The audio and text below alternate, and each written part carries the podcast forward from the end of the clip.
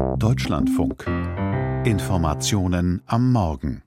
Heute wird sich wohl endgültig entscheiden, ob es bei der Deutschen Post in den kommenden Tagen bis Wochen zu Streiks kommen wird, worauf auch unsere Wirtschaftsredaktion schaut. Zum Beispiel jetzt Benjamin Hammer. Ja, genau. Es wird heute noch einmal Verhandlungen geben zwischen der Post und der Gewerkschaft Verdi. Das heißt erstmal, zumindest in den nächsten Stunden kein Streik.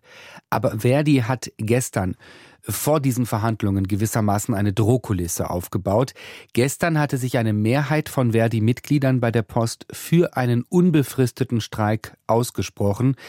Absolut nicht alltäglich so ein unbefristeter Streik. Bei der Post gab es den letzten im Jahr 2015. Und ein solcher Streik ist eben zeitlich nicht begrenzt und könnte zu wirklich enormen Verzögerungen bei der Zustellung führen für Unternehmen und Privathaushalte.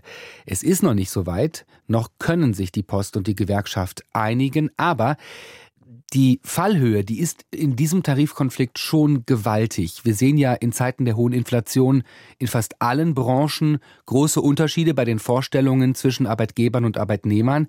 Aber in dem Fall ist es schon heftig. Verdi fordert 15 Prozent mehr Geld, unter anderem für Briefträger und Paketboten.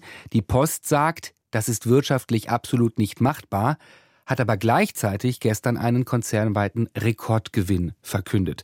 Also da ist eine Menge drin und wir beobachten das Thema natürlich weiterhin hier im Deutschlandfunk.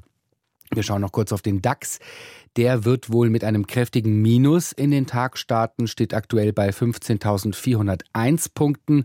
Und ein Thema noch relevant für Anlegerinnen und Anleger heute, der US-Arbeitsmarktbericht kommt am Nachmittag.